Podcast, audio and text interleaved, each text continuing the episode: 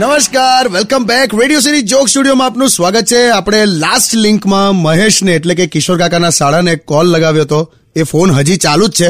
મહેશના લગ્ન વિશે વાતો ચાલે છે કિશોર કાકા કન્ટિન્યુ હા, હા, મહેશ છે લાઈન પર હા જીજુ બોલો શું છે તારા ભાઈબંધના લગ્નના માહોલ કેવો છે અરે મેં કીધું ને કે હું પેલી મોજડી સંતાડવા આવ્યો છું તો એને તો કેવું થાત ખબર છે મારા ભાઈબંધની સાડી છે ને બધી એ બધી મોજડી ચોરી લે અને પછી પૈસા માગે તો મેં તમને વોટ્સએપ પર ફોટોય મોકલ્યો છે એ બધું છોડને અત્યારે તારા લગ્નની વાત કર તું મને ખરેખર એ જાણવું છે મહેશિયા કે તને લગ્ન વિશે શું ખબર છે મને ખાસું બધું ખબર છે જીજુ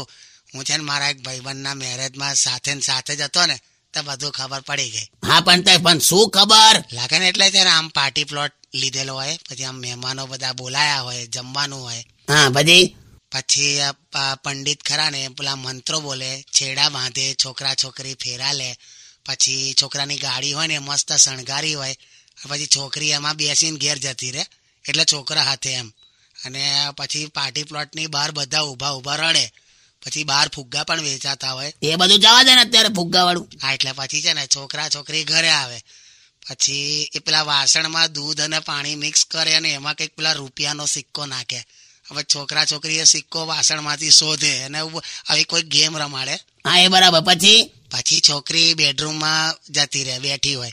અને પછી છોકરો બેડરૂમમાં જાય પછી પછી મારા ભાઈબંધ મને અંદર નહોતો લઈ ગયો એટલે પછી મને આગળનું નહીં ખબર લે તો પણ એટલે આગળનું જાણવા માટે જ મારે લગ્ન કરવા છે મહેશિયા એક વાત લખી લે અત્યારે તારું કઈ નહીં થાય કામ આવું કહો છો આ આ આ તે મને જે વોટ્સએપ પર ફોટો મોકલ્યો છે ને હા પેલો મોજડીનો